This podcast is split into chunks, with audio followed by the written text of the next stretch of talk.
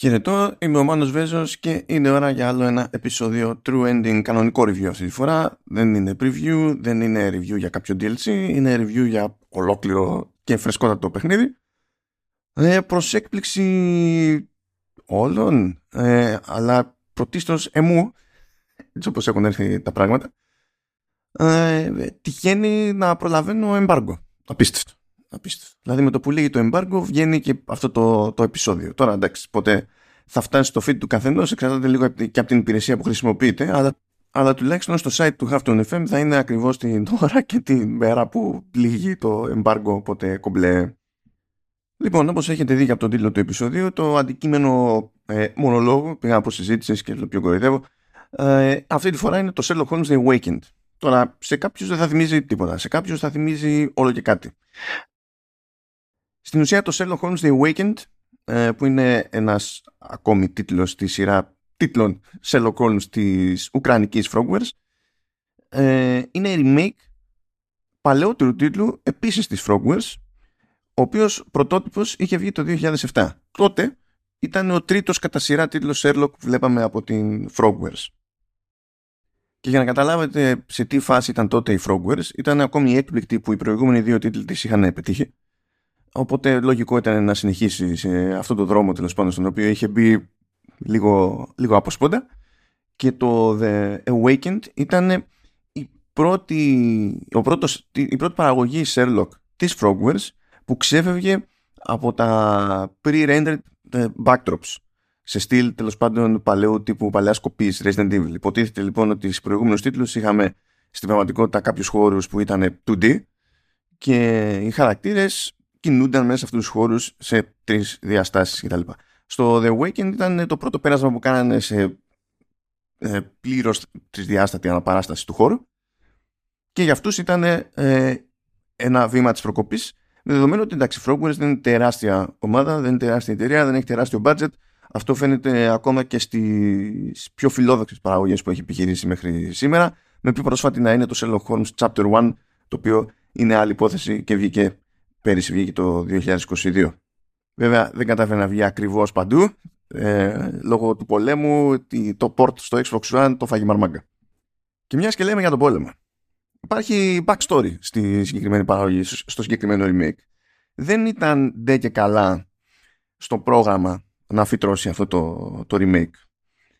Γιατί υποτίθεται ότι έγινε μια στροφή στη, στην κλασική συνταγή της Frogwares και προσπάθησαν με το Chapter 1 να χρησιμοποιήσουν τους κλασικούς μηχανισμούς πάνω κάτω στους οποίους έχει συνηθίσει κάποιος μετά, όταν παίζει τέλος πάντων τους πρόσφατους τίτλους Sherlock αλλά σε πιο ενιαίο ανοιχτό κόσμο. Κατά κανόνας σε προηγούμενους τίτλους ε, είτε είχαμε το περιθώριο για εξερεύνηση είτε δεν είχαμε το περιθώριο για εξερεύνηση σε μια περιοχή η περιοχή αυτή περιοριζόταν στο κεφάλαιο αυτής της ιστορίας. Μπορεί σε επόμενο κεφάλαιο να επανερχόμασταν αλλά τέλος πάντων δεν είχαμε ε, ένα μάτσο από τοποθεσίες που ήταν ε, όντως συγκοινωνούντα δοχεία, ας το πούμε έτσι.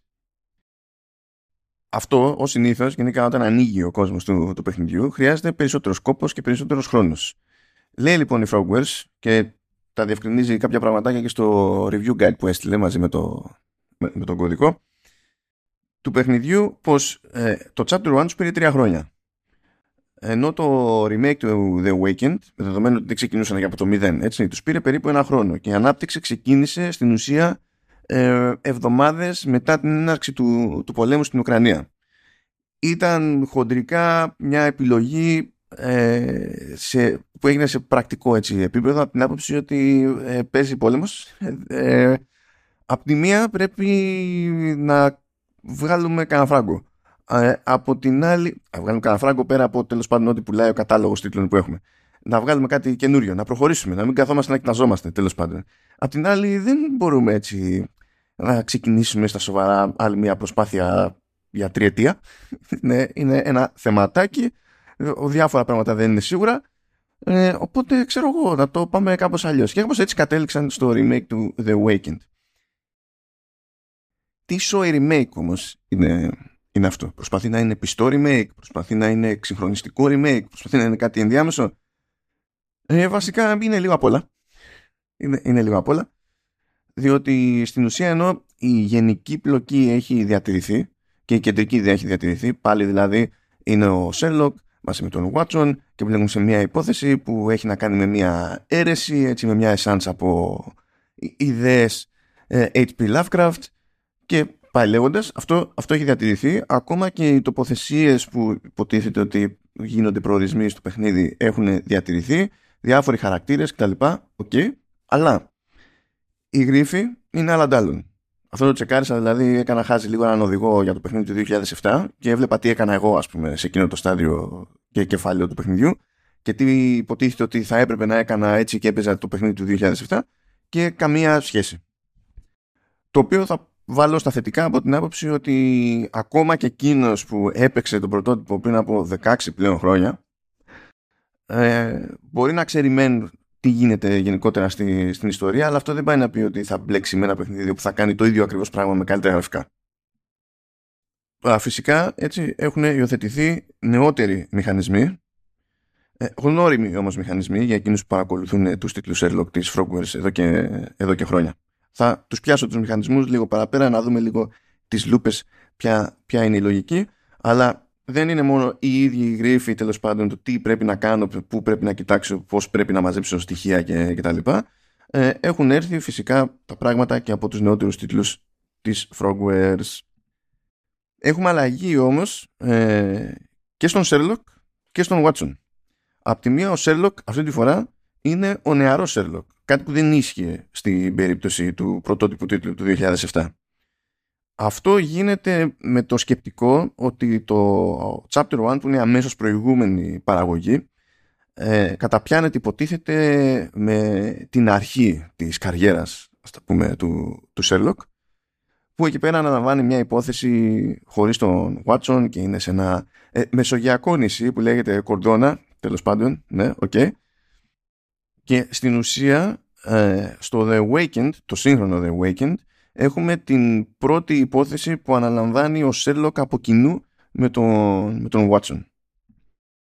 Και γίνονται αναφορές από τον Sherlock στην προηγούμενη, στην προηγούμενη του εμπειρία στη, στο νησί Κορδόνα, οπότε υποτίθεται ότι χτίζεται μια νέα συνέχεια θα έλεγα πως δεν χρειάζεται ιδιαίτερη φαντασία για να σκεφτεί κανείς ότι με τέτοιο στήσιμο, με τέτοια αλλαγή στο στήσιμο προς το timeline των πραγμάτων, η Frogwares αφήνει στον εαυτό της το περιθώριο να επανέλθει και σε άλλους τίτλους που μπορεί να ανανεώσει και να τους κυκλοφορήσει ως remake.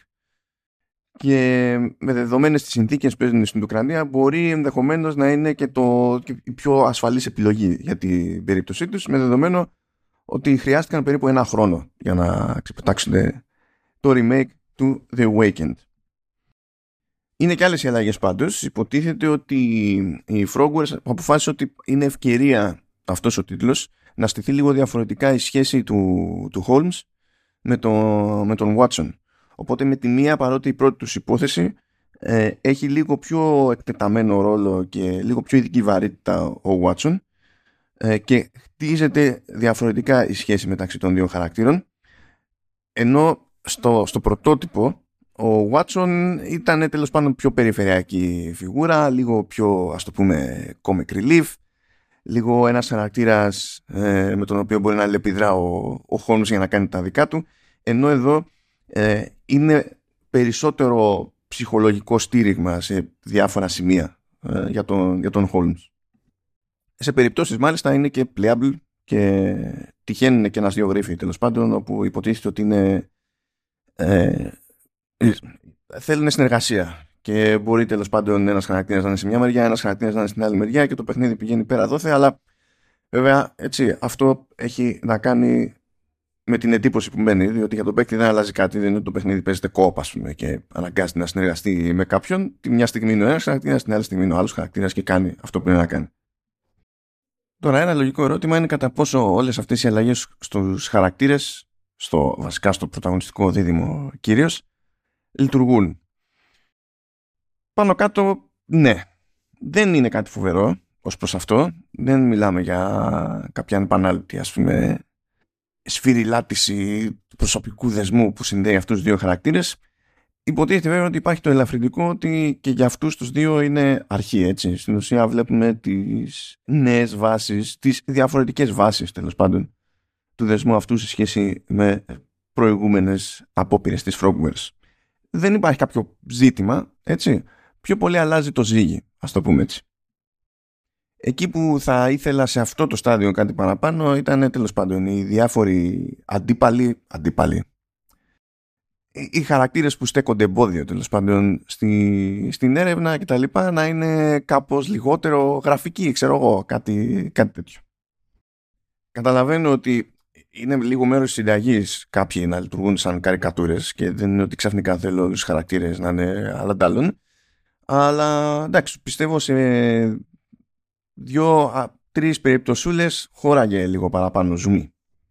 Αυτό που ισχύει πάντως και μπορώ να πω ότι ισχύει κατά παράδοση πλέον στην Frogwares είναι ότι καθώς προχωράμε την έρευνα οι απαντήσεις δεν είναι προφανείς από την πλευρά του παίκτη. Δηλαδή, ναι, πρέπει να κάνουμε την έρευνα και θα συνδυάσουμε στοιχεία και θα βγάλουμε κάποια άκρη. Απλά δεν πάσχει τέλος πάντων ε, η, η, απόδοση της ιστορίας όπως συμβαίνει σε άλλες περιπτώσεις όπου φτάνεις στη μέση του παιχνιδιού και έχεις καταλάβει ακριβώς ας πούμε ποιος είναι ο κύριος υπεύθυνος για το α, το β, το γ. Αυτό συνήθως σε, σε απασχολεί ως παίκτη πιο τοπικά με δεδομένο ότι πηγαίνει σε διαφορετικές τοποθεσίες αναλαμβάνεις κάποιες υποθέσεις που συνδέονται με το όλο μερικές που δεν συνδέονται με το όλο είναι παράπλευρη υπόθεση ή μπορεί να συνδέονται λίγο να προσφέρουν κάποιο περιφερειακό στοιχείο ας πούμε, που να βοηθά κατά περίπτωση και σιγά σιγά έτσι χτίζεται και δένει το puzzle. Το καλό που έχει πετύχει η Frogwares όμως όλα αυτά τα χρόνια είναι το πώς δένει όλη αυτή η ιστορία. Προφανέστατα έτσι έχουμε να κάνουμε με ένα παιχνίδι όπου προέχει συλλογή στοιχείων. Όλο το παιχνίδι είναι στημένο με, με αυτή τη, τη βάση. Οπότε μπορούμε να συζητήσουμε με χαρακτήρες και να μαζέψουμε στοιχεία. Και τα στοιχεία αυτά, γενικά ό,τι στοιχεία για να μαζέψουμε πηγαίνουν στο λεγόμενο casebook και μπορούμε να τα ξανατσεκάρουμε, να τα ξαναδιαβάσουμε και τα λοιπά. Και συνήθως χωρίζονται σε τρεις διαφορετικές κατηγορίες που φαίνονται με τη μία με το, με το μάτι γιατί έχουν διαφορετικό χρωματισμό με βάση το ποιόν τους. Μπορούμε λοιπόν να συζητήσουμε με χαρακτήρες. Ε, σπάνια με τυχαίους, ε, διάφοροι περιφερειακοί, ούτε καν περιφερειακοί, κάποιοι χαρακτήρες που υπάρχουν για να κυκλοφορούν ας πούμε, στον κόσμο και να δίνουν εντύπωση ότι υπάρχει ζωή, ε, σπάνια έχουν κάτι χρήσιμο να πούνε. Αυτό δεν σημαίνει ότι δεν έχουν ποτέ κάτι χρήσιμο να πούνε. Θα το καταλάβετε όσον πω. Διάλογοι λοιπόν. Ε, έχουμε το λεγόμενο investigation που σε αυτή την περίπτωση πηγαίνουμε σε ένα σημείο ε, κάνουμε κάνει zoom σε εκείνη τη φάση το, το παιχνίδι και μας δίνει ένα μετρητή που λέει ότι τέλος πάντων εδώ υπάρχουν δύο στοιχεία, τρία στοιχεία, τέσσερα στοιχεία και εμείς κανάρουμε το χώρο για να βρούμε αυτά που χρειάζονται. Καμιά φορά γίνο, γίνεται αυτό εύκολα με το μάτι, έτσι όπως είναι. Σε άλλες περιπτώσεις χρειάζεται το λεγόμενο concentration, το οποίο ενεργοποιείται ξεχωριστά. Ε, δεν είναι δύσκολο να καταλάβετε πότε έχει νόημα να ενεργοποιηθεί, διότι στην περίπτωση που χρειάζεται concentration εμφανίζεται μια σήμανση έτσι πράσινη. Και εκεί η διαφορά είναι ότι ε, αντί να δούμε απλά ένα αντικείμενο και να βγάλουμε ένα προφανές συμπέρασμα, βλέπουμε κάποιο σημείο ή κάποιο αντικείμενο και ο, ο Holmes στην ουσία πετάει μερικές φράσεις, μερικές έννοιες στη, στην οθόνη για να μας δημιουργήσει μια γενικότερη εικόνα τέλος πάντων για το, για το στοιχείο αυτό. Όλα αυτά μαζί δένουν με το λεγόμενο imagination. Οπότε, τι γίνεται; Έχουμε διάφορα στοιχεία τα οποία μπορούν να στηρίξουν διαφορετικά σενάρια. Αλλά εμείς πρέπει να βρούμε το σωστό τρόπο με τον οποίο συνδυάζονται αυτά τα, τα στοιχεία. Αυτό που συμβαίνει στην πράξη στο παιχνίδι είναι ότι έχουμε ένα UI με κάποιους κόμβους, ας το πούμε έτσι. Και σε κάθε κόμβο έχουμε το περιθώριο να δούμε ε, ποιες είναι οι εναλλακτικές αυτού του κόμβου αλλά ε, είτε τις έχουμε ανακαλύψει είτε όχι. Δηλαδή μπορούμε να δούμε τον κόμβο και να δούμε τρεις τελείες από πάνω και να ε, έχουμε πρόσβαση στις δύο να μας λείπει η τρίτη. Αυτό σημαίνει ότι μας λείπει κάποιο στοιχείο που να μας οθεί προς μια τρίτη εκδοχή για το πώς εξελίχθηκαν τα πράγματα στο συγκεκριμένο κόμβο της όλης σκέψης. Μπορεί λοιπόν να έχουμε τρεις κόμβους, τέσσερις κόμβους, πέντε κόμβους κτλ. Και, και εμείς πρέπει να πάμε, αφού έχουμε μαζέψει αρκετά στοιχεία, να αλλάξουμε σε κάθε κόμβο το τι πιστεύουμε ότι έχει γίνει. Δηλαδή, ε, ήταν ο Α και ε, χτύπησε τον Β. Ε, ήταν κάποιος ε, άγνωστος που χτύπησε τον Β.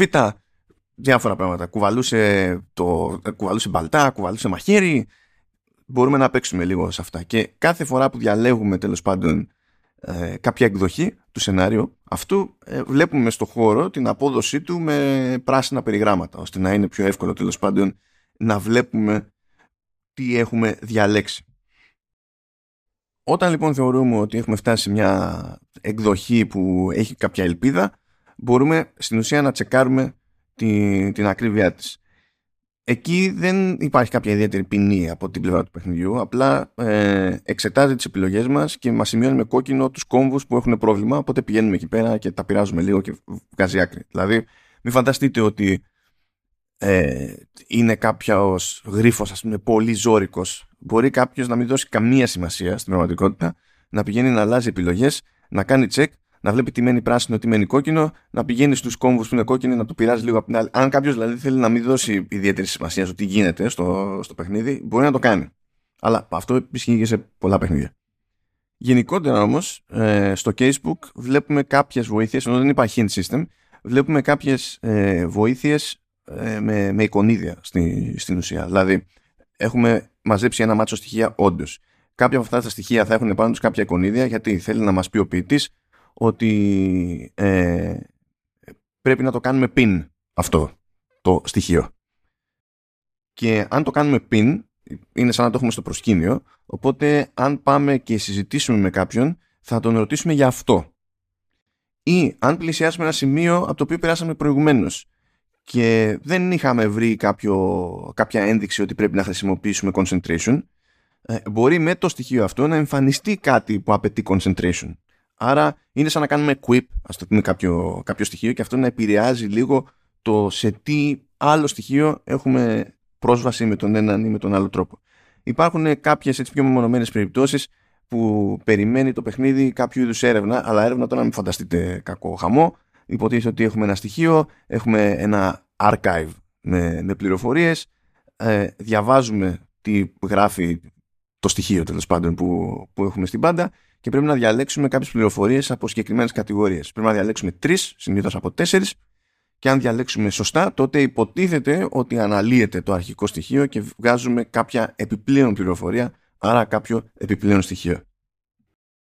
Εν τω μεταξύ, η συλλογή στοιχείων ε, ε, έχει και κάποιο είδους μέτα, ας το πούμε έτσι, από την άποψη ότι μονίμως υπάρχει μετρητής και προστίθεται τα στοιχεία από, τη, από όλο το, το playthrough και υπάρχουν συγκεκριμένοι αριθμοί τέλος πάντων στοιχείων που να τους πιάνουμε υποτίθεται ότι ξεκλειδώνουμε κάποια bonus. Αλλά αυτά είναι, ε, είναι κοσμητικά. Είναι διαφορετικά παλτά, ας πούμε, διαφορετικές εμφανίσεις, διαφορετικά καπέλα, ε, διαφορετικά κοστούμια για τον Watson, όπου εκεί πέρα δεν έχουμε τις ίδιες επιλογές να παίξουμε ας πούμε, πιο μεμονωμένα δεν είναι κάτι ιδιαίτερο αυτό, είναι απλά nice to have, ας το πούμε έτσι. Και νομίζω ότι δεν είναι και η πραγματική ανταμοιβή αυτό που έτσι θα, θα κάνει τον παίκτη να αισθανθεί λίγο καλύτερα, να, να αισθανθεί ότι κάτι κατάφερε.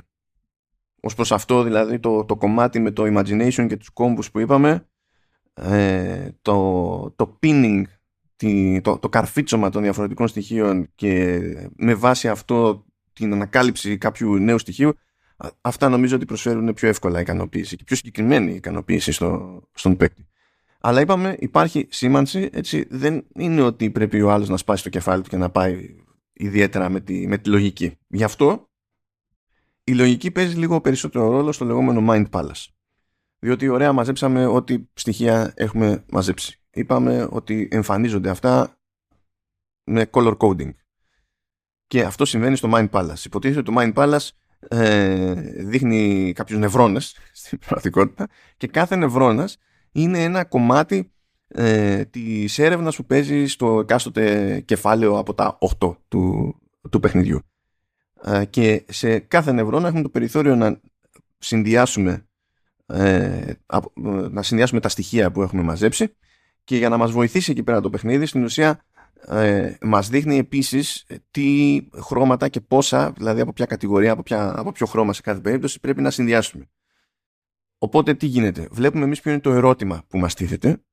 Πηγαίνουμε από, από χρώμα σε χρώμα, από group σε group και κοιτάζουμε τι έχουμε πρόχειρο και διαλέγουμε αυτά που μας φαίνεται, φαίνεται, μας φαίνεται ότι σχετίζονται και όντως μπορούν να μας οδηγήσουν σε μια απάντηση. Αν κάνουμε λάθος, ε, ε, στην ουσία βγαίνουν τελείως από τις λίστες τα, τα στοιχεία που αποδεικνύονται άχρηστα. Αν πετύχουμε κάποιο ή κάποια αλλά όχι όλα, τότε αυτά κλειδώνονται και εξαφανίζονται τα υπόλοιπα που είναι άχρηστα για το, για το συγκεκριμένο ερώτημα. Ε, και άμα τα βρούμε όλα πλέον, τότε υποτίθεται ότι βγαίνει ένα πιο τελικό συμπέρασμα, το οποίο τελικό συμπέρασμα μπορεί να αποτελεί στοιχείο για το, το, τον άλλο νευρώνα στο Mind Palace. Όπως ενδεχομένως καταλαβαίνετε από την περιγραφή έτσι, αυτού του, του μηχανισμού, πάλι μπορεί κάποιος να πάει στα τυφλά. Να πει ότι εγώ τι χρώμα έχει εδώ, ωραία, διαλέγω στην τύχη, τσεκάρω, μου το βγάζει off, τσεκάρω, μου το βγάζει off, τσεκάρω, μου το βγάζει off. Κάποια στιγμή δεν θα μείνει τίποτα. Και ή θα καταλάβω ότι στην ουσία δεν έχω βρει ακόμη το απαραίτητο στοιχείο για το συγκεκριμένο κομμάτι, για το συγκεκριμένο γρίφο, ή θα φτάσω τελικά ε, σε εκείνο που χρειάζεται στην τύχη.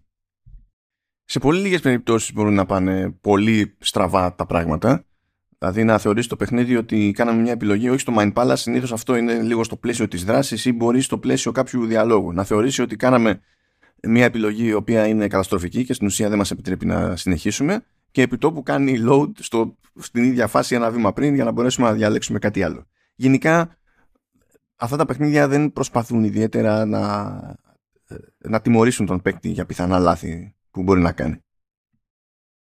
Οπότε το ζήτημα πολλές φορές για κάποιον που παίζει ένα τέτοιο παιχνίδι της Frogwares είναι ότι εντάξει, ξέρω εγώ και τι είναι αυτό που το καθιστά συναρπαστικό, τι είναι αυτό που το καθιστά ευχάριστο. Είναι λίγο co η, η σκέψη αυτή, δηλαδή είναι σαν τη μισή δουλειά να την κάνει η Frogwares και την άλλη μισή να την περιμένει από τους παίκτες, διότι αν ο παίκτης ο ίδιος έχει μια κάποια απέτηση από τον εαυτό του, τέλος πάντων, να πει ότι εγώ θα δώσω βάση στα στοιχεία και θα κάνω ειλικρινή προσπάθεια να συνδυάσω αυτά που μου φαίνεται ότι κολλάνε λογικά μεταξύ τους για να φτάσω να απαντήσω στο ερώτημα που μου τίθεται. Ε, και μόνο το τελικό κλικ, ας πούμε, το ότι κουμπόσανε όλα έτσι όπως έπρεπε, ε, γαργαλάει τον εγκέφαλο έτσι ευχάριστα. Και φυσικά το θετικό, ειδικά στο κομμάτι του Mind Palace, είναι ότι όλα όντως βασίζονται σε, σε λογική. Δεν έχουμε να κάνουμε με ένα παιχνίδι adventure με κούλους γρίφους ε, που χρησιμοποιούνται και οι ίδιοι γρίφοι ως comic relief, ας πούμε, ή κάτι τέτοιο.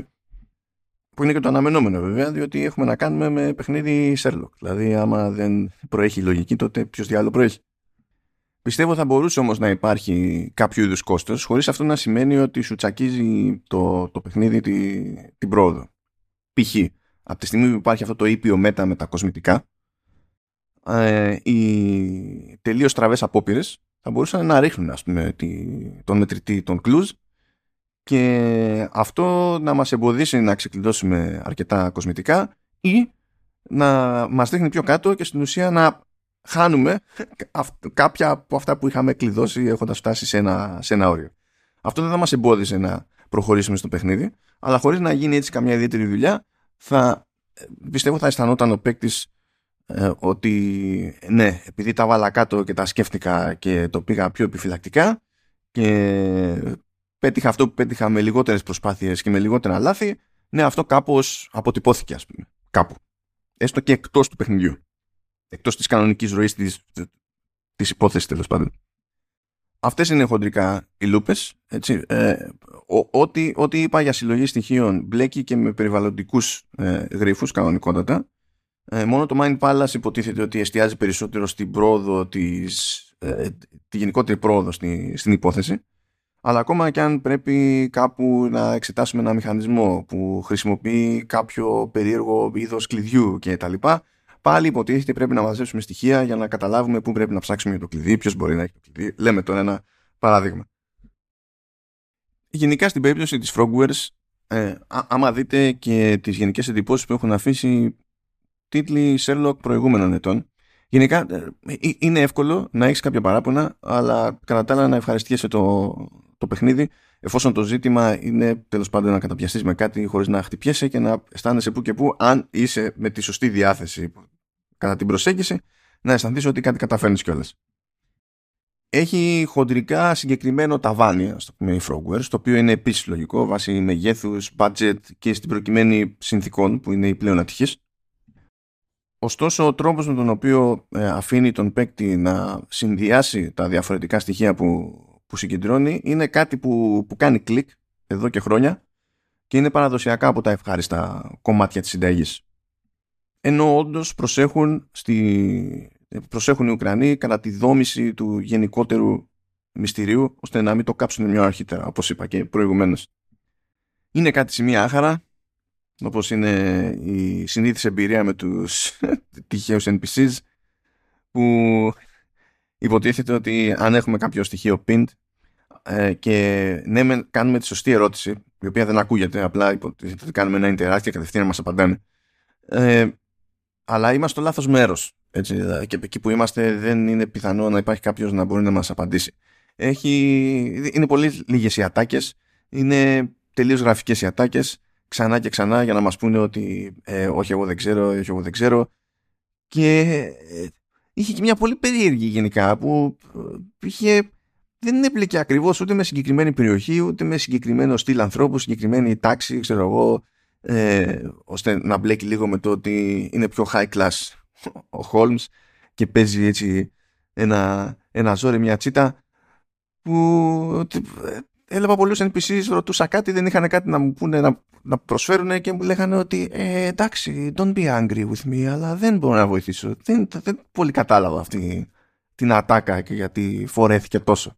Αλλά τέλος πάντων, τώρα το okay. Αν εξαιρέσουμε κάτι τέτοιες περιπτώσεις, η ατμόσφαιρα συνήθως δεν, δεν σπάει. Και είναι ωραίο το κλίμα ότι περνάμε σε κάποια φάση από τη Νέα Ορλεάνη και όντως η ατμόσφαιρα εκεί πέρα βγάζει το vibe που έχει νόημα να βγάλει. Περνάμε από την Αυστρία σε ένα άσυλο ε, που επίσης εκεί από ατμόσφαιρα τα πηγαίνουμε καλά. Δεν έχω, δεν έχω παράπονο σε αυτό. Και κάπως έτσι με, το, με την περίπτωση του The Awakened νομίζω ότι δεν υπάρχει λόγος να αλλάξω έτσι τη γενικότερη μου συμπάθεια σε αυτές τις προσπάθειες της Frogwares παρότι σε κάθε περίπτωση υπάρχει ένα, ένα ταβάνι το οποίο είναι προφανές. Ευτυχώς η ομάδα κατανοεί αρκετά το πώς έχει νόημα να λειτουργεί ένα μυστήριο και πώς έχει νόημα να φέρνει λίγη-λίγη την πληροφορία στον, στον παίκτη, ώστε να του δίνει με ωραίο ρυθμό το περιθώριο να συνδυάσει κάποια πράγματα και μονίμως να έχει ερωτηματικά. Αν δεν το πετύχαινε αυτό το πράγμα και αν δεν είχε ένα-δυο ενδιαφέροντες μηχανισμούς τα τελευταία χρόνια, τότε δεν θα, θα, δεν θα είχε νόημα πλέον η εξειδίκευση που έχει χτίσει εδώ και 20 χρόνια βγάζουν τίτλους Sherlock πλέον. Συνεπώς, είτε το πιάνετε για πρώτη φορά, είτε είχατε παίξει το πρωτότυπο, ε, το συγκεκριμένο remake εξακολουθεί να είναι ένα ήρεμο μηχανικά adventure που πηγαίνει και σας αργαλάει εδώ και εκεί. Λίγες φορές γίνεται κάπως πιο απαιτητικό ε, και επίτηδε το αφήνω αυτό στο τέλος. Υποτίθεται ότι έχουμε κάποιες seconds όπου ο Holmes χάνει λίγο την μπάλα. Ας το πούμε έτσι και βρίσκεται σε ένα περιβάλλον που εκεί πέρα δεν πηγαίνουμε με τους ίδιους μηχανισμούς και την ίδια λογική που ταιριάζει φυσικά στη θεματική του, του παιχνιδιού και εκεί έχουμε όχι πολλούς, όχι ζωρικούς αλλά όντως ε, άλλους σκεπτικού ε, γρίφους και σε μερικές περιπτώσεις απαιτείται η παράλογη επιλογή για να μπορέσουμε να ε, προχωρήσουμε στον γρίφο. Αυτά τα κομμάτια χρησιμοποιούνται με φιδό και ενώ α, ξαφνικά περιμένουν από τον παίκτη να σκεφτεί με τρόπο που δεν έχει εκπαιδευτεί τέλος πάντων από το υπόλοιπο του, του παιχνιδιού δεν φτάνουν στην υπερβολή και βασίζονται πιο συχνά στη, σε, λίγο πειραματισμό αλλά ακόμη περισσότερο στην πραγματική οξυδέρκεια του παίκτη και, το, και την παρατηρητικότητά του ως προς το τι συμβαίνει γύρω του. Αντί Όπως είναι στην κανονική ροή, να βλέπουμε ότι κάπου υπάρχει ένα, ένα σημείο που σηκώνει interaction και κάνουμε zoom in και μετά λέμε «Α, πρέπει να μαζέψω τρία στοιχεία, ας δω που κάνει... που, που παίζει κραδασμός όταν περνάω τον κέρσορα». Είναι, είναι λίγο αλλιώς. Είναι ευχάριστα λοιπόν αυτά τα σημεία, παρότι πηγαίνουν κόντρα στη βασική συνταγή. Όσοι καταπιάνεστε λοιπόν εδώ και χρόνια με τίτλους Holmes, μπορείτε να συνεχίσετε να καταπιάνεστε, μπορείτε να κάνετε το, το βήμα για το Sherlock Holmes The Weekend, δεν θα έχετε παράπονο. Όσοι δεν έχετε ξαναμπλέξει, δεν είναι άσχημο σημείο εκκίνησης από την άποψη ότι, εντάξει, από τη μία δεν πατάει ακριβώς την νεότερη συνταγή του Chapter 1, από την άλλη έχει ας το πούμε και κάπως λιγότερες απαιτήσεις από τον πιο ανοιχτό κόσμο του, του Chapter 1. και ταυτόχρονα υποτίθεται ότι είναι λίγο πιο κοντά με, με βάση το ας το πούμε reboot και τα πρώτα βήματα του Holmes στο, στο, στο chapter 1 είναι λίγο πιο κοντά στη συνταγή στην οποία φαντάζομαι θα καταλήξει η Frogwares διότι ξέρω εγώ δεν έχει κάποιο ιδιαίτερο νόημα να τον έχει για πάντα νέο. Πρέπει στην πορεία να οριμάσει ας πούμε και ο ίδιος και η σκέψη του. Θα ήταν λίγο καλύτερο ακόμη αν είχε λίγο έτσι, πιο φιλική συμπεριφορά ο χάρτης. Θα πείτε ποιος χάρτης αφού δεν είναι ανοιχτός ο κόσμος. Ναι, όντω δεν είναι ανοιχτός ο κόσμος. Κάθε περιοχή όμως έχει κάποιες συγκεκριμένες τοποθεσίες που άμα κάνουμε μια περατζάδα και τις ανακαλύψει ο Σέρλοκ, τότε εμφανίζονται και ως σημεία στο χάρτη στα οποία μπορούμε να κάνουμε fast travel. Αλλά π.χ. π.χ. Για ποιο λόγο, αν είμαι μέσα σε ένα βιβλιοπωλείο και ξέρω ότι θέλω να κάνω fast travel σε άλλο μέρος στην ίδια περιοχή, γιατί πρέπει πρώτα να βγω από το βιβλιοπωλείο; Γιατί; Σιγά τη διαφορά που θα κάνει. Έτσι κι αλλιώς τουλάχιστον στο, στο Xbox Series X που το, που το έπαιζα η χρόνη φόρτωσης είναι αστή δηλαδή στο fast travel ε, η μεταφορά είναι σχεδόν στιγμία δεν είναι ότι κάπως πρέπει να συντονιστεί το πράγμα. Τώρα βέβαια το παιχνίδι βγαίνει παντού έτσι. Δηλαδή και PC και PlayStation 4 και PlayStation 5 και Xbox Series X και S και Xbox One και Switch. Δηλαδή όπου υπάρχει να τρέξει τρέχει έτσι. αλλά είναι κάτι χαζά τέλος πάντων αυτά που δεν τα πιάνω σαν, σαν επιλογές. Επίσης, όταν ανοίγω το χάρτη, ε, δεν υπάρχει σήμανση για το που είμαι. Δηλαδή, καταλαβαίνω να μην μου βάζει pointers, να μην μπορώ να κάνω highlight κάποιο συγκεκριμένο σημείο και να εμφανίζονται βελάκια και να τα ακολουθώ, αλλιώς τα χαθώ κτλ. Αλλά θα ήταν χρήσιμο, πιστεύω, να σκάει κάποια τελεία που να λέει You are here, για να μπει σε μια διαδικασία να προσανατολιστείς λίγο καλύτερα, ειδικά στην αρχή, μέχρι να συνηθίσεις δηλαδή την περιοχή. Αλλά τέλος πάντων κάποια τέτοια πραγματάκια ρίχνουν μεν το σύνολο αλλά δεν το δηλητηριάζουν ώστε να τα βάψουμε και μαύρα. Μπορείτε να το παίξετε άφοβα. Εγώ θα παίζα κι άλλο, δεν έχω κάποιο πρόβλημα. Αν πάρετε πολύ προσωπικά το, το Meta ε, με τα διάφορα κοσμητικά, τότε ίσως να χρειαστεί να παίξετε ξανά και ξανά το παιχνίδι. Δεν μεταφέρεται το Meta, δηλαδή δεν κάνω ένα playthrough, μάζεψα ό,τι μάζεψα, πηγαίνω σε ένα δεύτερο playthrough και έχω κρατήσει κάβα τα προηγούμενα. Οπότε αν το πάρετε πολύ πατριωτικά, τότε ή θα πρέπει να είστε εξωπραγματικά έτσι προσεκτικοί για να μην ξεφύγει τίποτα, τίποτα, γιατί ε, είπαμε κάποια στοιχεία είναι άχρηστα, έτσι, δεν είναι ότι τα χρειάζεστε για να προχωρήσετε παρακάτω, αλλά αν θέλετε να πιάσετε το απόλυτο στο Meta και τα unlockables, τότε πρέπει να τα ξεκοκαλίσετε όλα, να τα, να τα βρείτε όλα. Και αντίστοιχα να ασχοληθείτε με όλες τις προαιρετικές, τις παράπλευρες ε, υποθέσεις, παύλα, αποστολές ε, και αν δεν έχετε αυτή την υπομονή, μετά το πρώτο playthrough, ξέρω εγώ, μπορεί να περιμένετε να φυτρώσει κάποιος οδηγός και να πείτε θα κάνω χάνει πληρότητος άλλο ένα playthrough. Ε, μόνο και μόνο γι' αυτό και δεν βαριέσαι να χρησιμοποιήσω, ξέρω, οδηγό. Αυτό up to you, ανάλογα με το, με το κέφι. Και κάπως έτσι αφήνω και εγώ πίσω μου τον νεαρό Holmes και τον νέο του φίλο σε αυτό το στάδιο John Watson και βάζω πλώρη για το επόμενο επεισόδιο True Ending. Χαιρετώ άπαντες και τα ξαναλέμε. Γεια και χαρά.